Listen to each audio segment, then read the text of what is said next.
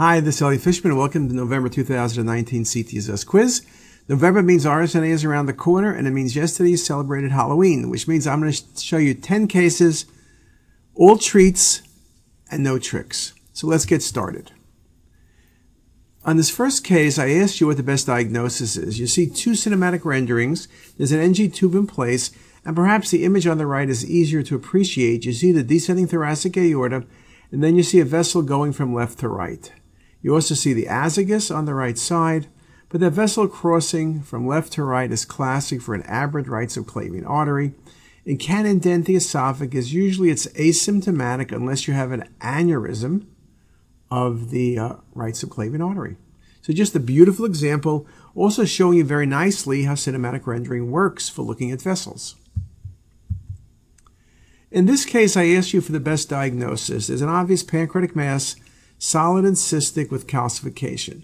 Now, if the patient was young and you wanted to say this is a SPEN tumor, I would say you're right. But middle age occasionally gets SPENs, but usually not.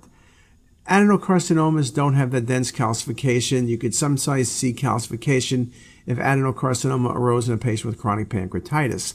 Serous cystadenomas have central calcification, sometimes stellate calcifications but they're not cystic and solid. This, this is a malignancy. If this was a cystic tumor, it would be a malignant cystic tumor, not a benign serous cystadenoma. So when I see a solid mass and solid and cystic with coarse calcification or funny calcifications, I'm saying a neuroendocrine tumor. Neuroendocrine tumors will commonly calcify, and this is an excellent example of such. Now, in this case, it's very simple. What is that muscle group you see a whole bunch of the same muscles. They're all attaching to the ribs.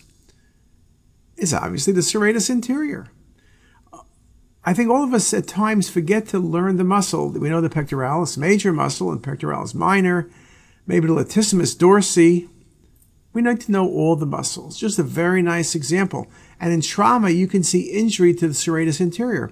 There was just a football player, I forgot from what team recently, who had a uh, insertion of the serratus disrupted and now they can't throw. So it's important, particularly if you're the uh, radiologist for a football team. In this case, what's the best diagnosis of abdominal pain? This is a mass vascular with neovascularity. To me, it's a malignancy, so I don't look very much past hepatoma. If you said hepatic adenoma, I couldn't argue because hepatic adenomas become hepatomas often. So it would be a hepatic adenoma with looking like hepatoma. It's not hemangioma. You don't have the puddling. It's not FNH. It's not homogeneous. You do get feeding vessels, but they're central. This neovascularity, this is hepatocellular carcinoma or hepatoma, even though the liver is not cirrhotic. This patient had chest pain. We were doing a coronary CTA for uh, coronary artery disease. And what do you see by the right coronary? There is a calcified lesion, which is occluded in part classic for a right coronary artery aneurysm. The coronary artery most commonly involved with coronary artery aneurysms is indeed the right coronary artery, not the circumflex, not the LAD.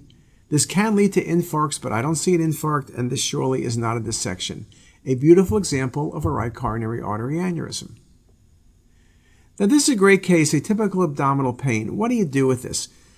I know the first thing you're thinking about could this be a pancreatic mass? If this was pancreas, it's a neuroendocrine tumor, but it's not the pancreas because the images of the pancreas are normal and this is too low already. It could be a mesenteric mass like a carcinoid tumor, but then you see desmoplastic reaction. Maybe you see a mass in the small bowel, but you always see desmoplastic reaction, and you're not seeing it here. I have heard of cases of TB with calcification, but that's like peritoneal seeding, and the patient is usually from Africa. I've, i was once quizzed on a case of a patient from Ethiopia. Sclerosing mesenteritis is one of those tricky diagnoses. It's often confused with other things. It's often hard to prove short of surgery, and it's hard to prove on biopsy. But this is a good example. The PET was negative. The patient was asymptomatic related to this. Sclerosing mesenteritis is the right diagnosis. 50-ish-year-old female with distension, the best diagnosis. You can get extensive ascites from, from liver disease, cirrhosis, but this is not liver disease, and this is more than ascites. Look at the appearance around the transverse colon. That's carcinomatosis. It's not the ascites from renal failure. And yes, gastric cancer can give you carcinomatosis, but the stomach, at least what we see, looks good.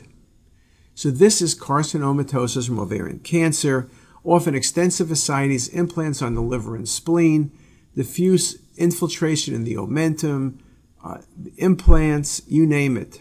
This was ovarian cancer. This patient was febrile, and I asked for the best diagnosis. Again, you could consider this as a tumor, a cystic renal cell carcinoma, relatively hypovascular, maybe somewhat necrotic. But in a febrile patient, you need to be thinking about an abscess. Yes, people with carcinomas can be febrile. Lymphoma, they can be febrile. Transitional, probably not.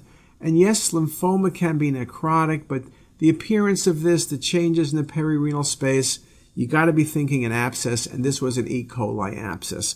Again, we often forget about abscesses in the liver and the kidneys, and that often delays the proper management and diagnosis of the patient.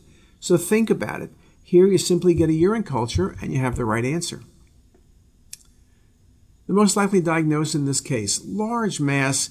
It looks cystic. It probably involves the kidney, involves the right psoas muscle. It's not lymphoma. That's usually solid.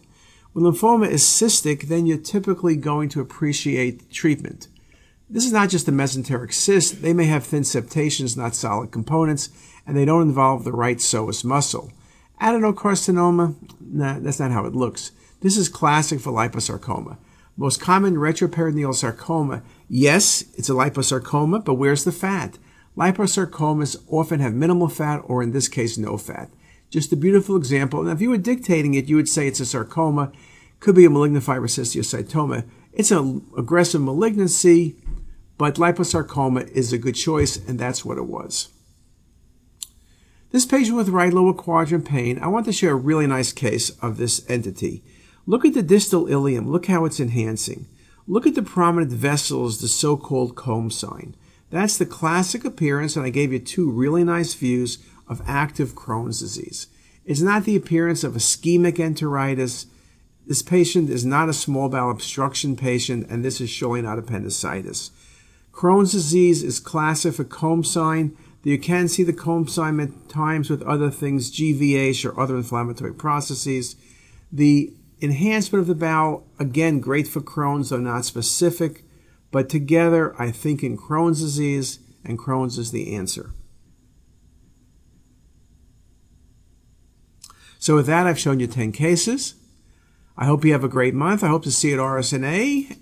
And I hope to see you uh, around CTisus, Facebook, Instagram, Pinterest, Twitter, on the App Store, 16 apps and counting. And we'll see you next month. Have a great day. Bye. If you liked what you heard here today, please make sure to hit that subscribe button and visit our website ctisus.com for lectures, quizzes, pearls, and more. Also, be sure to check out our apps that are available for free on the Apple Store. All links are in the description box below.